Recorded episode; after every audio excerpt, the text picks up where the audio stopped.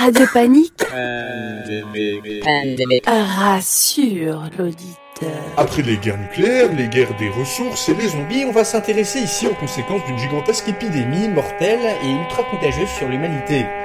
Radio Pandémique tous ensemble.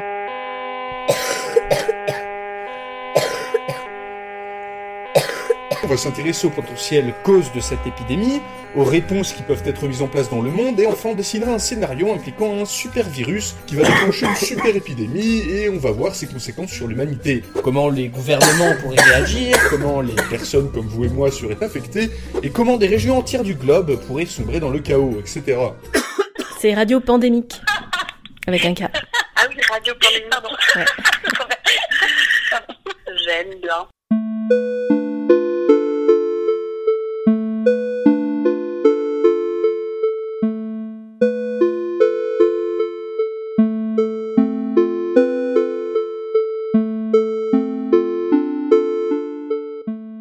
Alors moi j'étais un peu curieuse de savoir ce qui se passait avec toutes ces histoires de production indépendante pour les hôpitaux. Tous ces gens qui font euh, des masques, des visières et même des respirateurs. Comme il, plusieurs hackerspace en Belgique et plusieurs euh, Fab Labs et que je suis leur mouvement et leur construction depuis quelque temps, je me demandais un petit peu comment tout ça, ça s'organisait. Alors j'ai eu l'idée de, de demander à Olivier, Holm qui est engagé depuis longtemps, toujours, euh, dans la fabrication numérique. Ben, le projet du Fab Lab ici, c'est de réinstaller donc un, un Fab Lab qui est euh, rural et pas un Fab Lab euh, de ville. Il y a très peu de,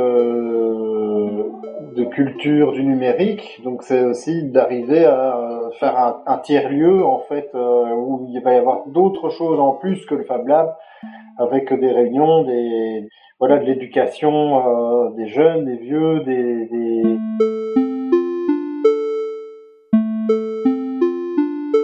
pour toi, ça s'inscrit quand même dans un, investissement que tu as depuis longtemps dans ces projets de Fab Lab et de, fabrication euh, autonome. fabrication locale et de distribution en fait la fabrication, de réindustrialisation. Enfin, c'est toute une réflexion que j'ai depuis longtemps et qui va assez loin euh, dans l'idée de, redéployer le numérique en, distribution sur euh, sur les localités. Donc ça, bien sûr, mais aussi la fabrication par les Fab Labs, mais plus que ça encore. Donc c'est là où le mouvement des tiers-lieux en France est beaucoup plus loin qu'en Belgique. À ce niveau-là, il n'y a, rien du tout dans ce- ce- ce- cette idée-là, à part peut-être euh, justement la microfabri- euh, microfactory, qui est un Fab Lab vraiment euh, coopératif, qui a été lancé aussi par une personne et qui est un truc vraiment qui est une communauté qui tient le truc. Tous les autres Fab Labs sont des Fab Labs institutionnels. J'avais proposé un petit peu de, de parler de cette histoire de, de fabrication pour les hôpitaux dans le, dans le contexte de la crise actuelle. J'ai vu annoncer partout qu'il y avait des collaborations avec euh, des hackerspace et des Fab Labs indépendants qui se mettaient en place. En regardant un petit peu de plus proche, j'ai vu que c'était quand même une organisation assez structurée et euh, qu'il s'agissait plutôt de, euh, de- du milieu de l'innovation.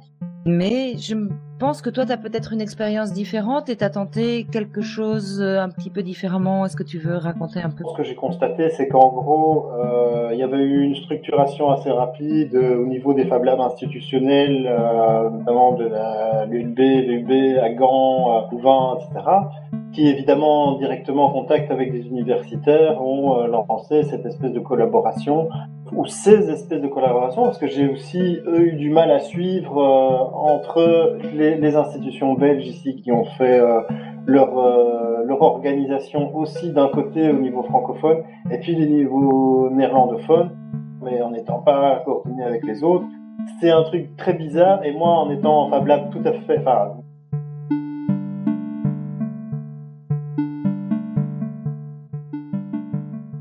absolument aucune euh, possibilité de réellement me connecter là-dedans. Surtout que je suis pas sur Facebook, donc euh, voilà. Ces groupes-là qui se sont organisés de cette manière-là, bah, évidemment, j'ai suivi ce qu'ils ont publié.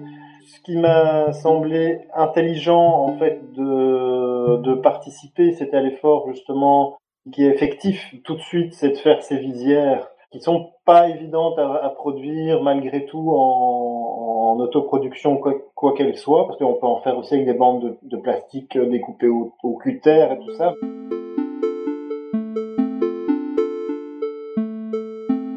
Il faut le bon plastique, etc., etc.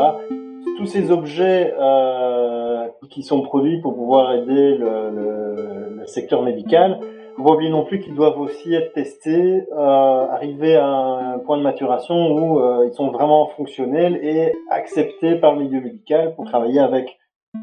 Il y a eu plein de projets, notamment ces histoires de respirateurs euh, et compagnie. Les, premières photos des, des, prototypes étaient assez ridicules d'après moi. Je sais pas où ils en sont arrivés. Je suppose à quelque chose de plus ou moins acceptable. Mais là, à nouveau, ça coince parce que il faut effectivement une validation qui normalement ne se fait pas en urgence comme ça, quoi. Et ce qu'on constate aussi, c'est qu'en Belgique, on est complètement désindustrialisé. Ou est-ce qu'il y a encore des, ateliers qui sont un peu généralistes et qui peuvent du jour au lendemain euh, changer leur production parce qu'ils ont des machines euh, et des, euh, et des chaînes de production qui peuvent se réadapter? À part euh, dans certaines parties d'industrie comme euh, l'automobile ou des trucs comme ça qui est euh, produit en flux tendu et donc il n'y a pas de réserve, ben, une fois que les flux sont coupés, c'est perdu. Notamment les respirateurs, et, etc. Tout le monde en a besoin en même temps, au même moment.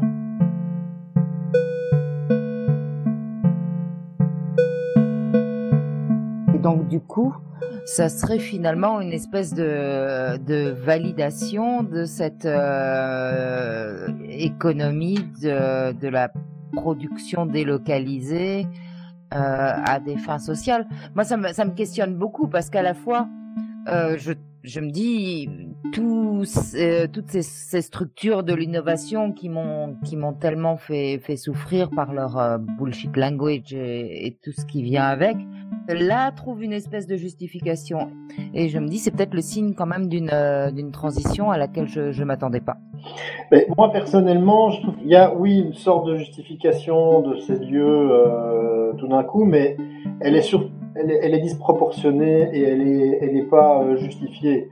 C'est des grands mots comme ça, 200 volontaires pour, ou 1500 Fab Lab euh, il y a trois personnes et demie qui ont réellement euh, bossé pour mettre des, modèles au point, qui ont été payés pour d'ailleurs dans ces fabs-là, parce qu'il faut pas oublier. Et au final, les autres en ont discuté un peu, ont fait euh, des tests de leur côté.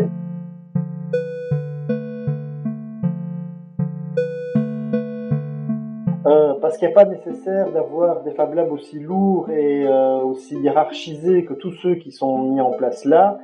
Fab Labs beaucoup plus petits euh, et beaucoup plus distribués aurait justement peut-être pu encore faire plus de résultats. Et toi, du coup, tu me racontais que tu t'étais retrouvé finalement à produire quelques visières dans justement dans ton salon et à trouver des hum, des débouchés qui n'étaient pas assurés par euh, par ces, ces structures plus importantes. Euh, enfin, elles, prétendent rassembler vers euh, le, lien, mais le lien le plus proche, c'est le Fab Lab de l'université de Mons. Pensez bien qu'ils ne sont pas en contact avec les CPAS de chacune des des, communes environnantes, eux ont besoin pour notamment, euh, bah ici c'est le cas, de, masques, euh, de masques de protection euh, tissu, mais aussi de visières pour les, euh, les soignants à domicile. C'est, enfin, à nouveau, c'est ça que je dis, il y a une espèce d'abus de position dominante par, par ces Fab Labs institutionnels et, et, un peu centralisés. Euh, qui, disent euh, voilà euh, on est la solution alors qu'en fait ils sont une petite part de c'est beaucoup de la com par rapport à un truc qui existe pratiquement pas et qui a pour l'instant pas beaucoup d'influence sur le vie quotidienne. Je pense qu'en France, ils ont fait beaucoup plus de travail par rapport à ça et qu'il y a beaucoup plus de Fab Labs locaux là qui font partie de tiers-lieux, qui sont dans l'éducation permanente et, et, quotidienne et qui ont aussi diffusé là des modèles de visière et de et, autres euh, en fait euh, locales.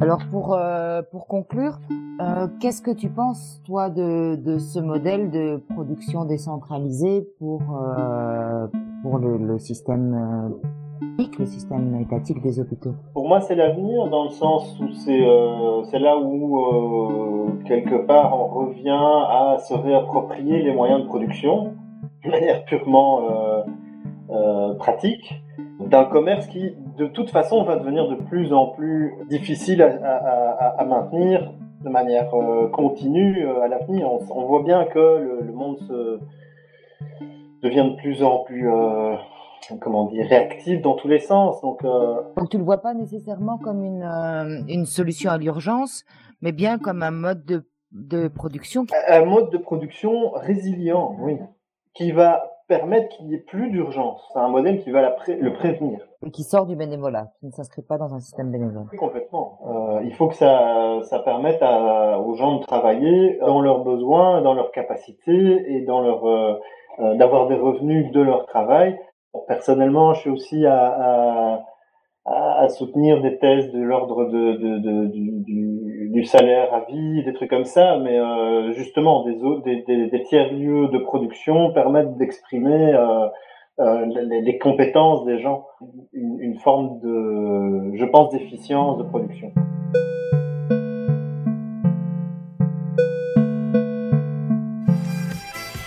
Alors, mon cher Pascal, Jean-Michel, Pascos, Pascal. euh, bon, je- Oui, euh, vous pouvez m'appeler comme hein. vous voulez, Gladys. Par, par ces temps de confinement, il faut savoir faire preuve de créativité. Hein Euh, donc voilà, je- j'essaye de créer. hein. Je vous donne plusieurs pré- prénoms. C'est comme ça, c'est ma petite fantaisie du confinement à moi. hein. Si vous avez des, des fantaisies du confinement, des petites choses comme ça, des petites manies qui sont nées depuis le début du confinement, n'hésitez pas à nous le faire savoir. hein. On est curieux euh, de, peut-être que vous avez des, des nouveaux passe-temps qui sont nés dans votre vie, comme euh, je sais pas moi, une passion soudaine euh, pour les insectes, en particulier de type cafard. Ça peut arriver quand on habite dans des, des petits appartements, euh, dans euh, des immeubles par exemple. hein. D'ailleurs, une grosse pensée hein, pour tous ceux qui vivent dans des petits appartes. Euh, voilà, on, on vous fait euh, des câlins, mais en mode geste barrière, hein, des, câlins de loin. Oui, alors euh, l'expression en mode est bannie de cette émission, mais je vous laisse un petit joker, euh, cher Gladys. Voilà, oui, on a remarqué, là, depuis ces temps de confinement, les gens sont devenus très créatifs. Et alors, nous, nous avons de la chance dans les côtes d'Armor, là où nous sommes, au vieux marché, nous ne sommes pas tout à côté de la côte, donc nous n'avons pas les Parisiens qui sont venus sur la côte, dans leur résidence secondaire très luxueuse de Perros-Guirec par exemple. Non, non, bon, maintenant on va écouter un petit morceau. Un morceau de No Means No pour prendre une arme à feu.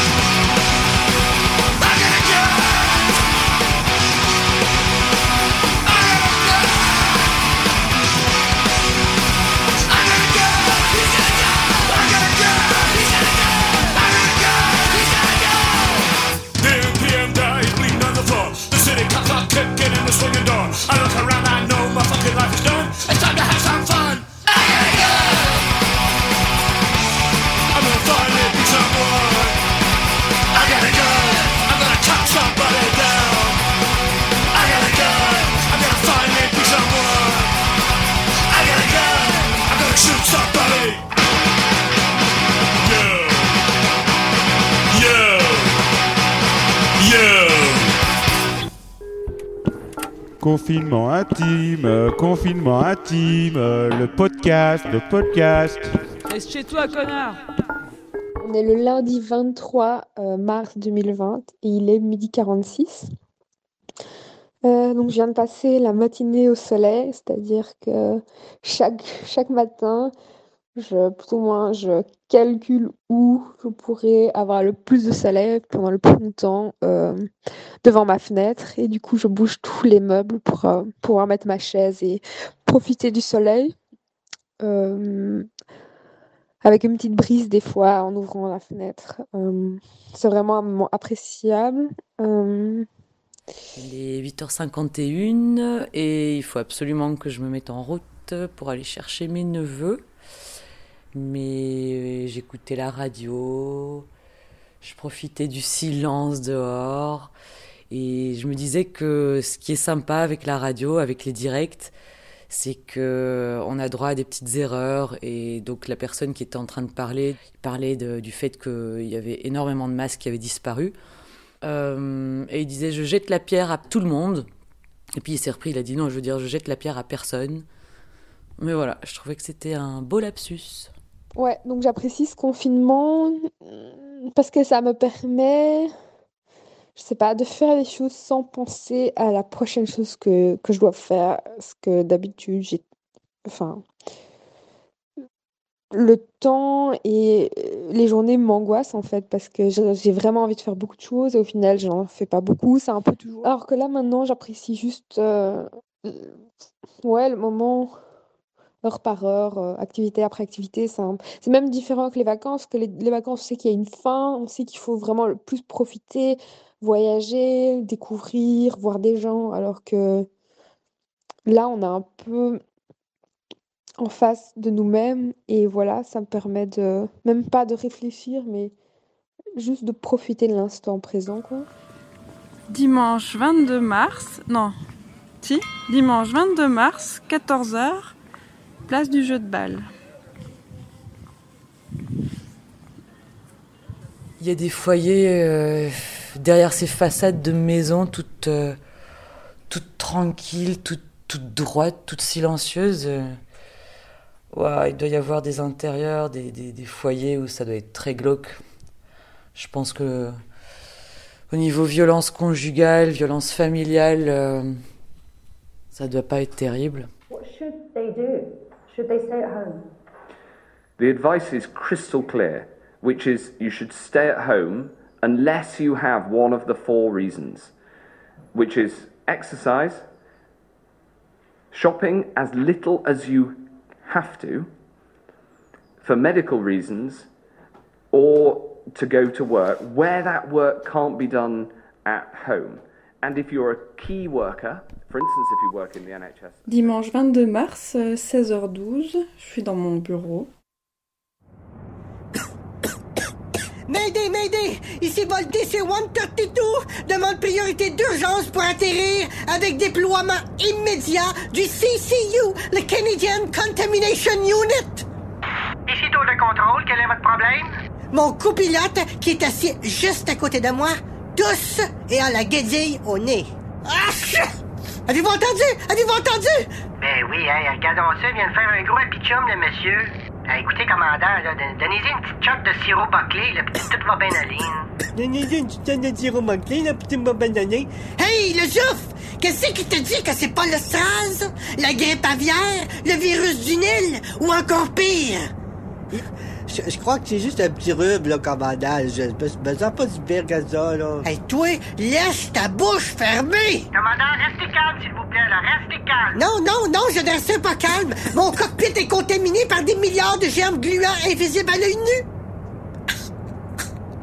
Qui risque de muter à tout moment à un virus mortel qui pourrait me foudroyer. Ce qui mettrait automatiquement la vie de tous mes passagers en péril. Achou! Bon, est-ce qu'il fait de la fièvre, là, votre copilote, là? Ben justement, vous savez, pour être prêt à faire face à toute éventualité, je traîne toujours sur moi un petit thermomètre anal. Non, Jack, écoutez, là, je vous le dis, commandant, là, j'en fais pas de température, c'est juste un petit rhume. C'est un petit rhume d'un petit rhume, là. Malheureusement, mon copilote affiche un comportement suspicieux en refusant de baisser son pantalon. Bon, d'accord, là, on prendra pas de chance, là, vous connaissez la procédure. Allez vous poser un coup de joie, on va évacuer vos passagers, décontaminer l'avion, puis vous mettre en quarantaine. Comment ça, nous mettre en quarantaine? C'est lui qui est plein de microbes, là, c'est pas moi.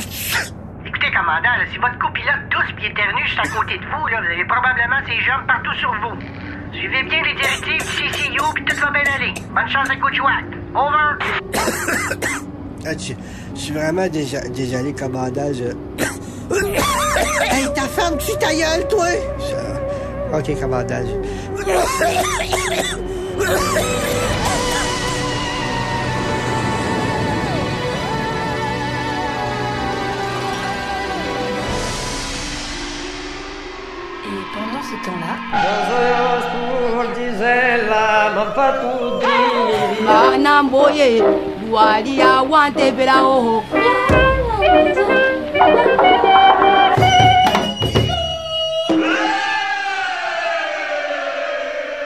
Mexique.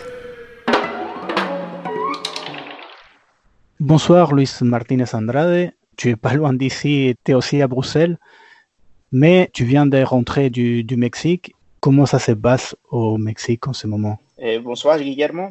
Bon, déjà, merci pour cet espace pour faire passer un peu les messages de ce qui se passe au Mexique. Bon, d'abord, je voudrais dire qu'il faut avoir dans l'esprit le contexte mexicain, c'est-à-dire l'État au Mexique, l'État en Amérique latine en général. On ne peut pas le comprendre de la même façon qu'on comprend l'État en Europe. L'État en Mexique, très concrètement, c'est un État corrompu. Les 60% de la population vit euh, dans la pauvreté. On dit que même sur le seuil de pauvreté. À peu près entre les 50 et 60% de la population vit du commerce informel. Donc, c'est une grosse population qui n'était pas reconnue, si tu veux, par l'État. Bon, bien sûr, s'il y a quelques délits qu'ils vont commettre, ils vont aller en prison, mais ils n'ont pas le droit ou l'accès à la sécurité sociale. Donc, sont des gens qui ne sont pas porteurs d'un statut juridique. Donc, déjà, on pourra dire qu'au Mexique, les 50% de la population, c'est qu'en français, on dit les laisser par compte, les oublier. Il faut aussi se rappeler qu'à partir de 2006, on est entré dans une sorte de guerre contre les narcos. La fameuse guerre déclenchée contre les cartels par Felipe Calderón. À l'époque, Felipe Calderón, le président du Mexique. Puis continué par Enrique Peña Nieto. Et bien évidemment, avec ce nouveau président, López Obrador, depuis qu'il était candidat, il a proposé des autres voies justement pour baisser la violence. Malheureusement, ça n'était pas eu le, le cas. Déjà, on dit que le mois dernier, ils ont décédé à peu près 2400 personnes. 2400 personnes en un mois. 2400 personnes mortes de mort violente. Oui, de morts violentes seulement les mois derniers. Ça nous montre que le contexte mexicain, c'est assez particulier. Donc, ça fait que, par exemple, déjà, les gens se méfient beaucoup de l'État. Euh, Un exemple. À l'époque où, ici en Europe, on commençait à confiner les gens en France, c'est-à-dire quand, euh, par exemple, en Espagne ou en Italie, on était témoin de comment le système de santé s'est écrasé. Et voilà, on a commencé le confinement. Au Mexique, d'abord, la première attitude du président, c'était de rigoler un peu avec ça, non? en disant, voilà, il ne faut pas exagérer. Il invitait aux citoyens mexicains à aller se rendre au bar, aller se rendre au restaurant, voilà, que c'était pas des choses graves. Bien évidemment, après, quand ça a commencé très très fort aux États-Unis, parce qu'on est quand même un pays voisin aux États-Unis, ça a commencé à alerter les autorités. Deux, trois jours après, et finalement, López Obrador a fait une, une jeu politique très intelligent. Il a mis dans l'avant-garde un personnage qui s'appelle López Gatell, le sous-secrétaire de la santé. C'était un biologue, je crois. Donc, il a délégué en tant que chef d'État les propos aux corps médicaux. Grosso modo, il s'est dédouané euh, en, en donnant la patate chaude aux spécialistes ou aux soi-disant spécialistes, quelque chose comme ça. Tout à fait. Bien évidemment, ça, d'un côté, a généré beaucoup d'enthousiasme en disant, regardez, lui, López Obrador, c'est un politicien différent. Parce qu'il faut se rappeler que López Obrador, c'est le premier président qui vient d'un mouvement, si on peut dire, de gauche. Et il était censé être une sorte Voilà. de, de sociodémocrate euh, relativement présentable. Tout à fait. Moins polémique, moins dangereux, entre guillemets, que si on les compare avec Hugo Chavez ou avec Maduro, n'est-ce pas C'est-à-dire, López Obrador était vu même comme les prochains Lula. Surtout, rappelez-vous qu'il y a à peu près quatre mois, quand il y a eu le coup d'État au Bolivie, un des premiers pays qui s'est solidarisé avec la Bolivie, c'était le Mexique. López Obrador était toujours présenté comme une sorte de, de politique différente, plus sensée, non- n'est-ce pas Voilà, qui ne mettait pas en péril les capitales. Et il s'est rendu compte que la pandémie, c'était une chose très, très importante qui touchait toute la planète, que c'était pas un truc contre son gouvernement. Il a fait un jeu très intéressant. Il a justement, comme tu as dit, de, donner la responsabilité aux discours médicaux. Et qu'est-ce qu'ils ont fait maintenant? Bueno, bon, ils ont commencé à faire le confinement, euh, fait ce qu'on fait en Europe, c'est-à-dire dire aux gens qu'ils restent à la maison. Mais il y a une chose importante à dire, je répète, il faut avoir dans l'esprit que dans les cas mexicains, les 50% de la population vit du commerce informel, c'est-à-dire sont des gens qui ne peuvent pas rester chez soi. Tu vois? Pourquoi? C'est-à-dire qu'il il y a eu ce discours de dire aux gens restez à la maison, mais il n'y a pas eu de mesures qui leur permettaient d'effectivement rester à la maison. Tout à fait, parce que par exemple, les gens qui, qui doivent sortir pour vendre de la fruits, des légumes, déjà on a cette couche de la population qui est très large. Et on a d'un côté ces cas particuliers. D'un autre côté, on a aussi des entreprises, par exemple des Starbucks, Pizza Hut, non, les gros transnationales, qui n'ont pas respecté, comme ici, par exemple en Europe, les salariés, dès qu'ils ont appris la nouvelle que le gouvernement a implémenté ce sort de politique, ont commencé à licencier beaucoup de gens sans salariés. Mais le plus intéressant, le plus intéressant de ça, c'est que ce n'était pas seulement les grandes entreprises, les grandes transnationales qui ont licencié des gens. Mais hier, j'ai lu la nouvelle qu'il y a euh, le INEGI. Le INEGI, ça sera comme l'INSEN en France, c'est-à-dire l'Institut national des statistiques, a licencié à peu près 10 000 personnes. Même l'État, parce que finalement c'est une institution d'État, a licencié des gens. Donc, Oui. on, est, on est dans un cas euh, particulier où les, la rationalité biopolitique se transforme plutôt en une sorte de rationalité thanatopolitique. C'est-à-dire, là-bas, l'État ne voit pas les citoyens comme des serfs qu'il faut voilà, les assurer, non? Comme cette idée non, de l'État hobbesien. Mhm. Où, voilà, les citoyens finalement sont des vassallos, les vaisseaux de l'État. Là-bas, si vous voulez, ils ne sont pas reconnus par le même État. Sont une sorte de zombies, de mourante. On, on revient aussi au discours de ces statistiques. C'est-à-dire, regardez, nous dit, nous dit la, presse mexicaine, ici, il n'y a pas beaucoup de morts. Mais on oublie de dire que, par exemple, il s'est déjà beaucoup dénoncé par, par la presse alternative, que beaucoup de gens qui meurent eh, par le coronavirus, ils ne sont pas eh, comptabilisés justement comme des morts par le coronavirus, mais là-bas, ils parlent d'une sorte de, de pneumonie atypique. Donc, vo- voilà, voilà. Donc, si vous savez 10 morts pour le coronavirus, on présente que 12 c'était pour coronavirus, mais les 8 autres personnes sont mortes par des questions voilà, liées à pneumonie atypique. Voilà, voilà. Donc, Et, et du coup, les résultats de tout cela, c'est quoi? C'est euh, en fait un confinement dans certains endroits, pas de confinement du tout Qu'est-ce qui se passe concrètement? Bon, il faut, il faut se rappeler que le Mexique, c'est un État fédéral. Donc, chaque État, on a à peu près 32 États, donc chaque État a ses propres euh, organisations. Mais, mais en même temps, pas tous les politiques réagissent de la même façon. Par exemple, euh, les, les gouvernateurs de, de l'État de, de Jalisco, que c'est un ancien priiste, c'était l'ancien, l'ancien parti euh, d'État qui a gouverné le Mexique pendant à peu près 70 années.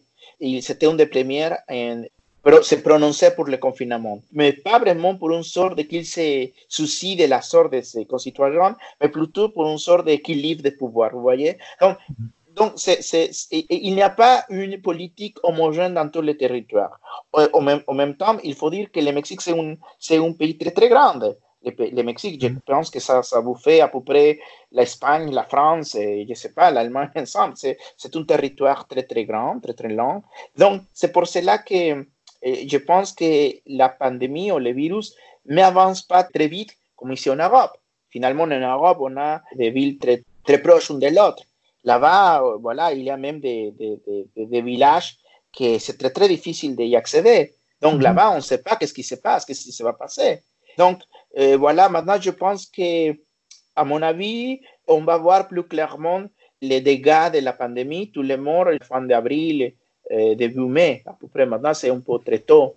Et sinon, enfin bon, ça c'est, euh, disons, la- l'action de, l'État, mais euh, est-ce que du côté des mouvements sociaux ou politiques ou des syndicats, etc., et il y a eu aussi euh, des, actions qui ont été organisées. Je sais que du côté des zapatistes, il y a eu pas mal de choses qui ont été organisées, notamment.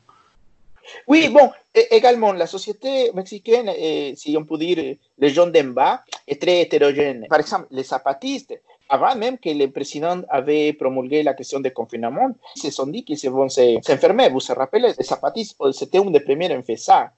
Il ne faut pas oublier qu'en 2009, on a eu aussi une pandémie, la fameuse eh, pandémie de mm, porcine. Je ne sais pas si vous vous rappelez. La, la- la, la grippe porcine, enfin, le- oui, que c'était en 2009 et que l'épicentre était le Mexique.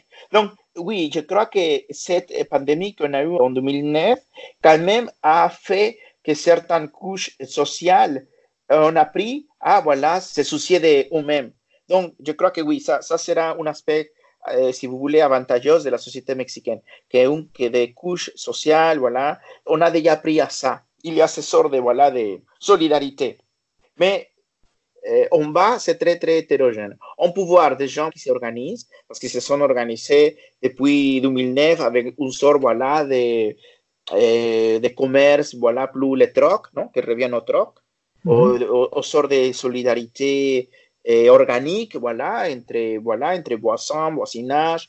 Mais, mais, mais, mais bien sûr, ce sont des gens qui finalement ont une tradition de lutte forte. Mais bon, on a d'un autre côté aussi des, des, des gens qui ne sont pas politiquement formés, qui voilà, ne, ne prennent pas en considération les consignes, c'est-à-dire voilà, rester à la maison, ne, se- ne pas sortir. Sinon, une autre question, parce qu'on avait parlé un peu tout à l'heure, euh, bon là c'était plutôt par rapport au Brésil, mais est-ce que euh, dans, dans les zones plus contrôlées par euh, les narcotrafiquants, etc., ils ont réagi d'une manière particulière ou euh, eux ils ont continué comme d'habitude?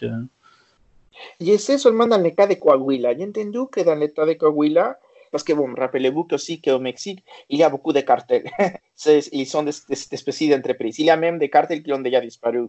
Vous rappelez les Zetas, non? Les fameux Zetas, ouais. ils n'existent plus. Les Ah d'accord. Ah ok. les- oui, les Zetas n'existent plus. Maintenant, on a des nouveaux groupes comme les Nuevo Jalisco, Nueva Génération. Bon, il y a beaucoup. Donc, dans l'état de Coahuila, que c'est l'état du Chapo Guzman, le fameux Chapo Guzman qui est maintenant aux États-Unis, on a entendu que c'est plutôt les cartels qui ont fait respecter les, les confinements. C'est plutôt les cartels qui s'occupent de ce que devrait faire la police ou les soldats. C'est plutôt les cartels. Et je viens de lire un reportage, je pense que c'est dans la revue Proceso, une revue importante au Mexique, qui racontait que même il avait des cartels. Je ne sais pas si c'était aussi à Michoacán ou à Coahuila, je ne me souviens pas, mais dans un état au Mexique, un des cartels distribuait aussi de la nourriture aux gens, justement, parce que ces gens pour rester à la, à la maison. Parce qu'il ne faut pas oublier aussi que les cartels, quand même, ont rempli une fonction que l'État avait laissée. C'est-à-dire, c'est- c'est pas, il ne faut pas romantiser le narcotrafic, bien évidemment pas. Ce n'est pas ce sort de bandolerisme social qui parlait Hobsbawm. On est loin de ça. Mais quand même, le cartel doit se légitimer vis-à-vis de la population. Parce que finalement, des fois, c'est la population qui les protège. Mais pas parce qu'ils sont d'accord avec ce que les cartels font. Mais plutôt parce que, par exemple, les cartels construisent des écoles, payent des salariés aux, aux professeurs, payent des, des salariés au corps médical, que des fois l'État ne fait pas, vous voyez. Donc, il y a un sort, voilà, de feedback entre certaines populations et les cartels. Voilà, voilà. Ils, ils ont lu les classiques, ils savent que payer tout ça, ça sert à contrôler une population quand même. Bien sûr, bien évidemment, bien évidemment, oui, oui, oui. Non, les- je pense que les cartels ne, le font pas parce qu'ils se préoccupent de la population. Ce ne sont pas les Robin Hood, ce ne sont pas les bandoleries sociales. Mais ça a existé depuis longtemps. Tout simplement que dans les époques de crise, des fois, les cartels remplissent le rôle que l'État avait laissé. Le dimanche dernier, par exemple, le président avait fait une sorte de discours, voilà, il s'adressait au peuple mexicain, où tout le monde attendait un peu, voilà, une sorte de discours plus radical, plus social, on, on parlait même de peut-être il pourrait nationaliser certaines entreprises, voilà, les pharmaceutiques. Non, pas du tout. Ce qu'on a vu, c'est que voilà, il appelait aussi au grand patronat de sauver la nation, voilà, il est, il est très, très, très modéré. bon, il faut pas oublier qu'aussi on a à côté eh, les États-Unis, on a aussi tous ces projets. Oui, vous êtes très mal entouré aussi. Hein. Oui, oui, bien sûr. Et donc, je crois que López Obrador essaye de sauver ces projets parce qu'il avait des projets, les fameux Tren Maya. Je ne sais pas si vous avez entendu, le Tren Maya, c'est une, une sorte de corridor commercial qu'il a voulu construire qui va tous les, tous les, la rivière Maya, tous les Yucatán, que finalement c'est la continuation du projet Puebla-Panama, que c'était un projet néolibéral dénoncé par les zapatistes et pour beaucoup des autres communautés indigènes. Donc, à mon avis, eh, López Obrador savent que justement avec la crise qu'il va avoir, parce que ça ne sera pas une crise nationale, c'est une crise systémique, c'est une crise du système capitaliste, financier.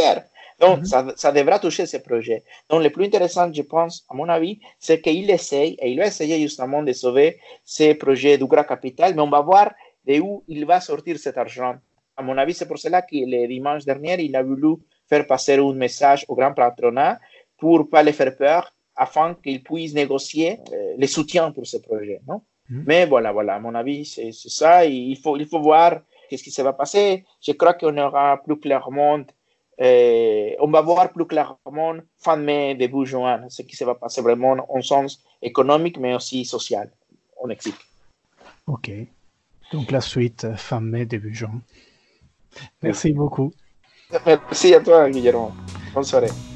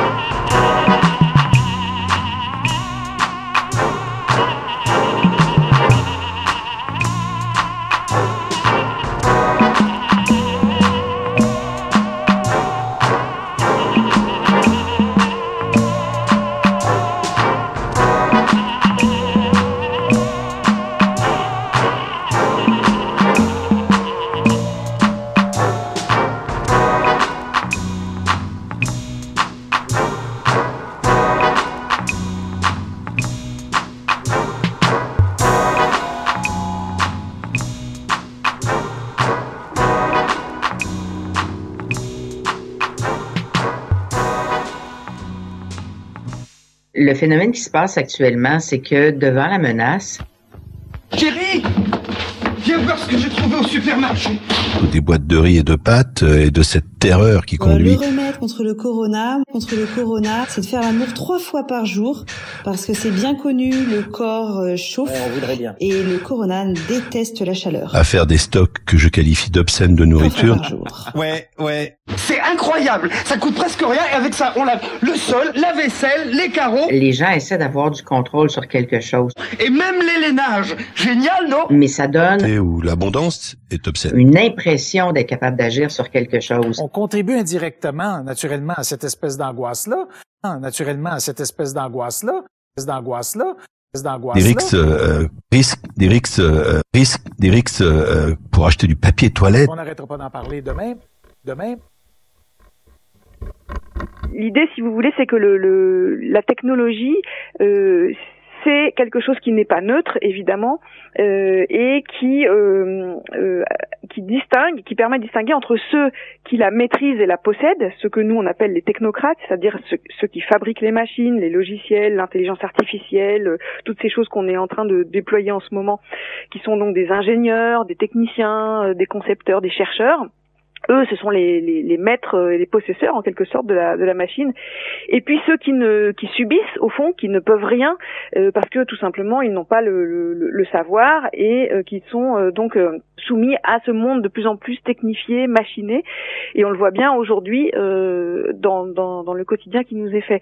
Et ce qu'on a essayé d'expliquer depuis 20 ans, c'est que ce développement technologique euh, en effet, nous fait entrer dans une société de contraintes. Ce qu'on entend par là, c'est le fait que il est de plus en plus difficile de vivre en dehors de la sphère euh, technologique et on le voit pas singulièrement en ces temps de confinement, c'est-à-dire que nos vies sont devenues entièrement dépendantes de la connexion, euh, du fait d'avoir des outils euh, qui nous euh, qui nous connectent, mais qui nous connectent à quoi Au fond, qui nous connectent à la machine elle-même, au système. Hein, C'est-à-dire qu'on n'est plus autonome. Il est très difficile pour nous d'avoir des, des vies autonomes euh, dans, dans, dans ce dans ce monde technologique, et que donc il est possible pour le pouvoir de nous piloter en quelque sorte par le biais de, de sa machinerie cybernétique, comme on le voit par exemple dans les smart cities. Et c'est intéressant d'ailleurs de, de, de, se dire que Wuhan, euh, la ville d'où est parti euh, le, le, virus, euh, fait partie des, euh, des plus grosses smart cities au monde. C'est quoi une smart city? C'est l'idée qu'on va piloter toute la vie des humains, mais les humains considérés vraiment comme des flux et des stocks, hein, euh, de façon centralisée par la, par le, la machine, c'est-à-dire on automatise absolument tout. Euh, vous êtes connecté euh, en direct avec euh, les réseaux de transport. Vous avez maintenant des voitures autonomes qui vont euh, vous remplacer. L'idée, c'est qu'on va remplacer la décision de l'humain par des automatismes machiniques. Et là-dedans, une fois qu'on est pris là-dedans, on n'a plus de liberté au sens non pas une liberté de choix euh, comme ça qui serait celle d'un consommateur, mais de maîtrise sur sa vie. Nos décisions, notre façon de vivre sont pilotées en quelque sorte par la machine. Et évidemment, ce processus de, de rationalisation, il explose euh, à l'occasion d'une crise comme celle qu'on connaît. Et euh, chacun peut voir que maintenant, on en est à parler de euh, contrôle par géolocalisation, par exemple, des, des personnes contaminées, euh, d'utiliser le big data pour euh, retracer les parcours de chacun et donc pouvoir éventuellement vous avertir si vous avez été en contact avec quelqu'un de, de, contaminé. C'est déjà le cas, ça se fait à Singapour, en, en Israël, mais je, je lisais hier dans, dans le monde qu'un sondage a été fait auprès des Français et qui sont majoritairement pour euh, cette idée-là, l'idée d'une application euh, qui leur dirait, euh, qui, qui, les suivrait, hein, qui leur dirait, bah, vous, à tel moment, vous avez été en contact euh, avec telle ou telle personne et donc susceptible d'être contaminé. Donc on voit que ce, cette idée que la machine prendrait en charge toute notre vie, elle est déjà largement acceptée et c'est évidemment pour nous pas une surprise malheureusement. C'est des choses qu'on a essayé de décrire et d'anticiper depuis depuis très longtemps déjà autre chose, c'est que avant de s'intéresser aux êtres humains, euh, Pasteur s'est intéressé aux autres animaux. Parce qu'il a d'abord été d'une certaine manière vétérinaire, car il a traité les maladies du ver à soie, qui entraînaient des drames écologiques dans tout, économiques dans toute la vallée du Rhône. Il a, euh, il s'est attaqué au choléra des poules, etc. Donc, dès le début, il a mis en place ce qui est l'évidence maintenant, c'est-à-dire l'unité de la vie il y a une seule santé, une santé globale. Et quand l'environnement va mal, euh, comment nous pourrions, nous, aller bien? Quand les animaux vont mal, euh, comment nous, qui faisons partie de cette grande famille des animaux, pourrions-nous nous sentir bien? L'émergence de ces maladies euh, qu'on appelle zoonotiques, donc qui viennent des animaux, elle s'accélère singulièrement depuis 50 ans avec l'accélération euh, du mode de vie industriel euh, et le fait que le, les humains maintenant euh, se concentrent de plus en plus à la fois dans des grandes mégalopoles, les métropoles, hein, mais aussi que ces métropoles ont tendance évidemment à manger le territoire naturel autour puisqu'il y a aussi de plus en plus d'humains. Donc à la fois on densifie et on élargit euh, la présence humaine euh, sur la sur la terre. Et donc on va empiéter sur l'habitat des animaux qui jusqu'ici euh, enfin jusqu'à il y a allez 100 ans 200 ans vivaient loin de nous. On n'avait pas de contact aussi proche et fréquent avec tout un tas d'espèces sauvages évidemment. Et donc on sait maintenant que la la colonisation en quelque sorte du monde naturel par les humains, les, les rapproche des animaux et favorise la transmission de maladies qui jusqu'ici restaient dans le milieu animal, disons. Hein, donc, effectivement, tous ces virus-là, le SRAS, la grippe H5N1, le Ebola bien sûr, et puis le dernier en date, donc le, le Covid-19, nous viennent des animaux et euh, du fait que euh, on, on, est trop proche d'eux et, euh, et, qu'on leur laisse pas d'espace pour vivre en fait tout simplement. Alors ça, ça s'accélère avec euh, toutes les grandes accélérations industrielles, c'est-à-dire les, les, les, transports, euh, évidemment les déplacements humains d'un bout à l'autre de la planète, la déforestation, hum, l'urbanisation, on en a parlé, et le aussi l'élevage industriel et le, et le trafic d'animaux sauvages. Tous ces facteurs-là font que quand on est entassés les uns sur les autres, on crée du contact et euh, le mot contact en latin a donné contagion. Donc on commence à comprendre un petit peu euh, ce qui nous arrive. Alors il y a aussi le fait euh, très euh, remarquable que les personnes les plus touchées par le Covid-19 sont des personnes qui, ou les plus sensibles, sont des personnes qui sont déjà atteintes par des maladies de civilisation, comme le diabète ou les, les maladies chroniques respiratoires. Et également, euh, les personnes les plus touchées sont des personnes qui habitent en ville. Oui, alors effectivement, le, quand on parle de maladies de civilisation, c'est les médecins hein, qui utilisent euh, ce terme. Euh, Qu'est-ce qu'on veut dire? Ben, On veut dire les maladies de la civilisation industrielle, en fait. Hein. C'est toutes ces maladies liées à la, à la pollution de l'environnement, euh, et puis aussi à des modes de vie, à une alimentation euh, industrielle et à la sédentarité, à des, à des modes de vie donc liés au fait que ben, on fait moins de moins d'efforts physique aussi, et puis qu'on est on vit dans un, environnement de plus en plus euh, empoisonné, l'eau, l'air, les sols, euh, bon quel que soit le, côté où on se tourne, les pollutions manquent pas. Et donc tout ça, ça a créé en, fait de nouvelles euh, épidémies en quelque sorte, même si le mot est pas approprié, il n'y a pas de contagion à proprement parler, mais on a quand même des épidémies d'obésité, de diabète, de maladies cardiovasculaires, sans, sans, parler du cancer, qui sont directement liées à, au mode de vie industriel. Et effectivement, ces maladies-là, c'est ce qu'on appelle les facteurs de comorbidité en ce moment à propos du, du Covid-19, c'est-à-dire que les gens les plus fragiles, bon, il y a les plus âgés, et puis il y a tous ceux qui sont déjà atteints de ces maladies industrielles. Donc euh, il y, a, en quelque sorte une double peine, quoi. Euh, les maladies industrielles, elles nous affaiblissent, elles affaiblissent nos, capacités de résistance euh, à d'éventuelles épidémies qui, par ailleurs, reste euh, finalement assez bénigne pour des gens qui sont en bonne santé. Donc on voit bien que le, le mais ça c'est un vieux vieux débat euh, sur la question de la maladie et de la santé, c'est-à-dire que euh, être malade, c'est d'abord ne pas être en bonne santé. C'est une manière un peu, ça, ça semble évidemment pléonastique de dire ça, mais c'est c'est vrai que plus on vit dans un environnement sain qui permet de garder des conditions de vie à peu près saines, moins on risque de tomber malade quand arrive euh, un épisode comme euh, comme celui-ci évidemment. Et par ailleurs, en effet, on se rend compte que euh, les gens qui sont affaiblis du point de vue respiratoire, qui ont des, des problèmes tout simplement de, de, respiration au quotidien, ils vivent dans les zones les plus polluées. La pollution de l'air, ça tue beaucoup plus de gens que le Covid-19. C'est quelque chose qui est de l'ordre de, de, de l'hécatombe. Hein. Tous les ans, c'est 48 000 Français. Euh, et vous, dans, la, dans le Nord, vous êtes bien placé pour le savoir, parce que vous êtes une, une région euh, très touchée par ça. Mais nous aussi, à Grenoble, hein, on a euh, une forte pollution de l'air. Euh, et ça, on s'est rendu compte aussi, là, apparemment, que si on suit les zones d'épidémie du Covid-19 où il y a le plus de mortalité, on tombe en effet sur des endroits qui sont les plus pollués euh, au niveau de l'air. On est complètement protégé, mais il faut faire revacciner de temps en temps. Alors on y va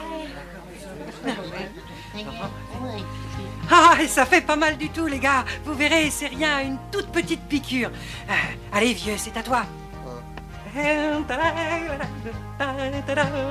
C'est vrai qu'il est beau et grand. Et euh, je viens d'apprendre que Maggie de Bloch euh, tablait sur euh, une prolongation de 8 semaines. Bon alors moi en vrai je suis ravie. Et du coup avec tout ce que j'entends et ce que je lis sur internet, j'ai presque honte. Mais avec Val, on se dit que les journées passent tellement vite que euh, limite on n'aura pas le temps de tout faire ce qu'on veut euh, pendant cette euh, période de confinement. Alors, alors je pense que ça énerverait beaucoup de, beaucoup de monde de nous entendre. Mais je crois que c'est vrai parce qu'on trouve que les journées passent vraiment trop vite parce qu'on est lent et que on prend le temps de de faire les choses et de s'écouter et de papillonner. Donc euh, du coup, les choses euh, sont pas super efficaces, mais elles sont, elles sont faites euh, sur 2-3 jours au lieu de, de 3 heures. mais voilà, on profite, nous, on aime bien ce rythme et, et on a peur d'y prendre goût et on pense que le redémarrage va être très rude pour nous. Un extrait de ma chanson préférée pour le 23 mars 2020.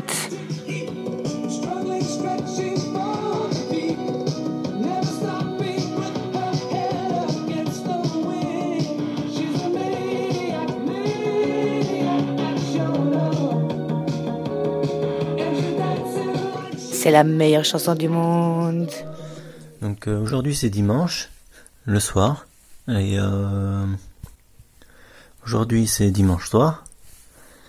Et en fait, euh, je viens de manger avec mon père et ma grand-mère.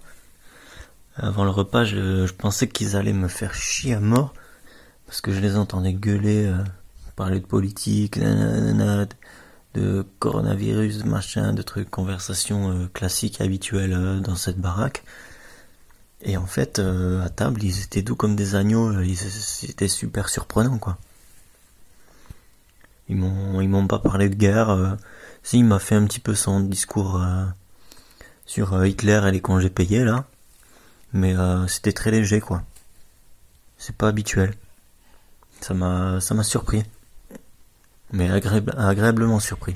Nous sommes lundi 23 mars 2020. Il est 18h50, un peu plus tôt que d'habitude, et euh, je suis sur ma terrasse, j'entends des petits oiseaux qui chantent. C'était une journée magnifique aujourd'hui. Hum. Que dire euh, Très peu de sorties, mais heureusement que j'ai une terrasse. On a passé beaucoup de temps au soleil. On a passé un petit moment à établir une charte de vie de la maison avec qu'est-ce qu'on peut faire, qu'est-ce qu'on peut pas faire pendant tout ce temps confiné. Et euh, euh, une grande séance de yoga familial. Et là, je suis avec un shampoing anti-poux sur la tête pour la millième fois de l'année. J'en ai marre, mais bon, voilà. Euh, avec ce confinement, au moins, les poux vont probablement nous lâcher. Enfin, j'espère.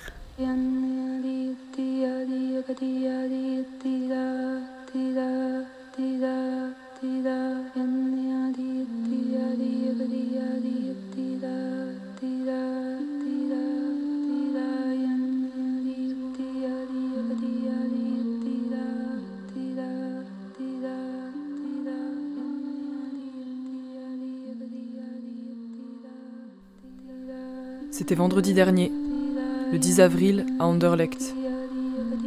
Un jeune homme de 19 ans, Adil, un jeune du quartier, était au volant de son scooter et il a été pris en chasse par des policiers.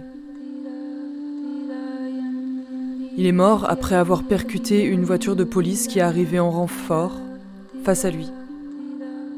Quai de l'industrie. Une voiture en sens interdit.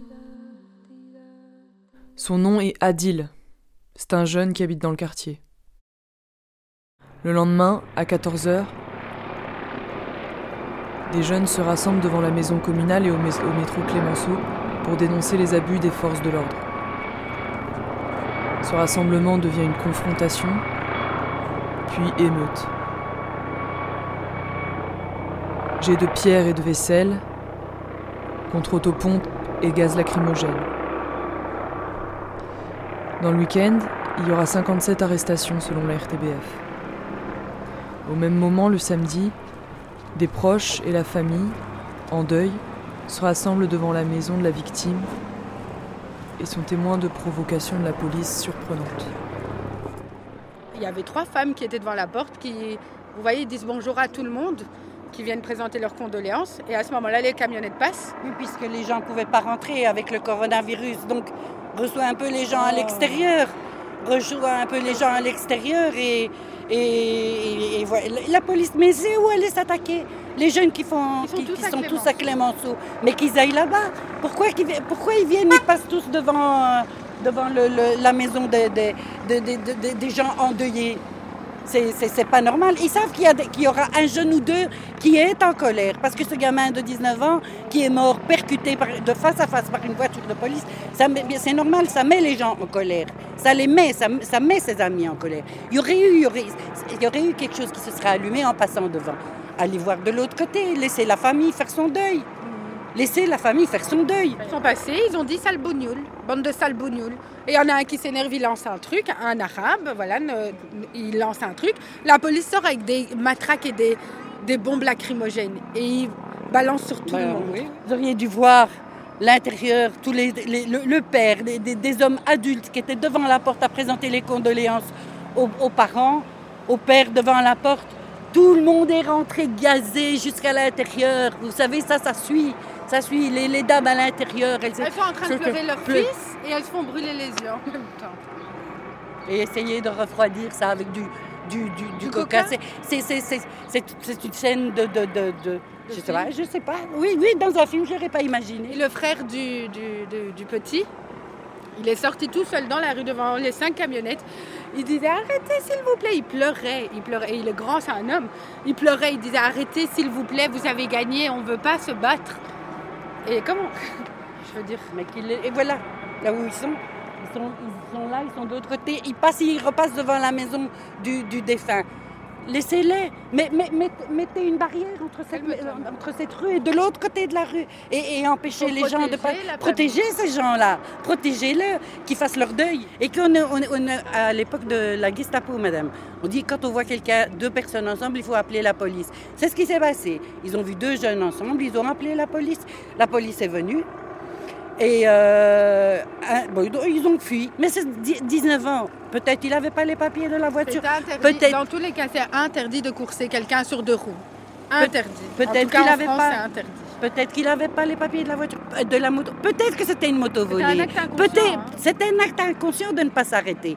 Mais ceux qui sont conscients, c'est la police quand même. Ce sont des adultes. Elle est où la pédagogie? Que qu'il course un gamin en mobilette, deux voitures, deux voitures, une devant et une qui vient en face et qui lui rentre dedans. C'est pas sérieux. Il est mort sur le coup. C'est pas sérieux. Il est mort sur le coup, Il ne peut pas laisser faire ça. Il ne peut pas laisser faire ça. On voit un gamin qui n'a pas de casque, la police le course. Coursez des bandits, coursez, euh, je sais pas, des voleurs, coursez, faites des faire. enquêtes. Mais coursez pas un enfant à, à- à mobilette, euh, qui- qu'elle soit volée, qu'elle soit... Calmez-le, calmez-le, qui s'arrête. Mais pas ça, mais pas ça. C'est honteux, c'est honteux. Il y a quelques années, c'est un couple qui était en mobilette. La même histoire. La police arrive pour les trucs, il accélère un peu et il lui rentre dedans. Mais c'est deux roues et c'est deux personnes. Ils sont morts sur le coup. On a fait des marches, on a fait des. Mais c'est pas normal. Je milite jamais contre la police, hein. je suis jamais contre, je suis pour justement. Mais pas cette police-là, elle est dégueulasse. Vous voyez, moi, la vérité, un jour, hein, je me suis fait frapper par un homme, j'ai appelé la police, ils sont arrivés trois heures après. Quand c'est pour des gamins, ils sont tous là. Quand c'est pour des vrais actes de violence envers les femmes, ils sont pas là. Ils ont peur. Des vrais hommes se battre contre des vrais bandits ou des criminels, ils ont peur. C'est des tapettes. Moi, j'ai plus aucun respect pour la police, euh, que ce soit en Belgique ou en France, aucun respect. Ils méritent pas le respect. Évidemment, nos téléphones sont pour eux un outil de surveillance. Mais ils peuvent être utilisés comme arme médiatique. Filmer la police, c'est un droit, l'enregistrer aussi.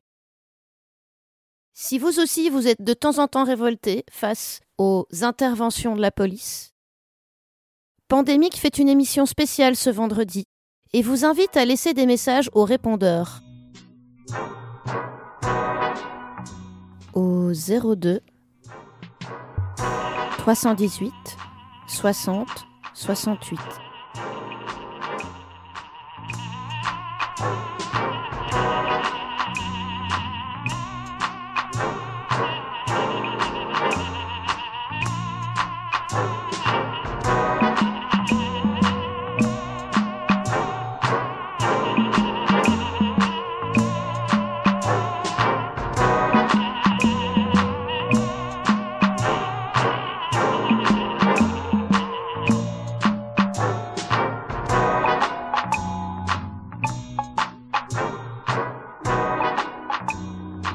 Pandémique vous salue.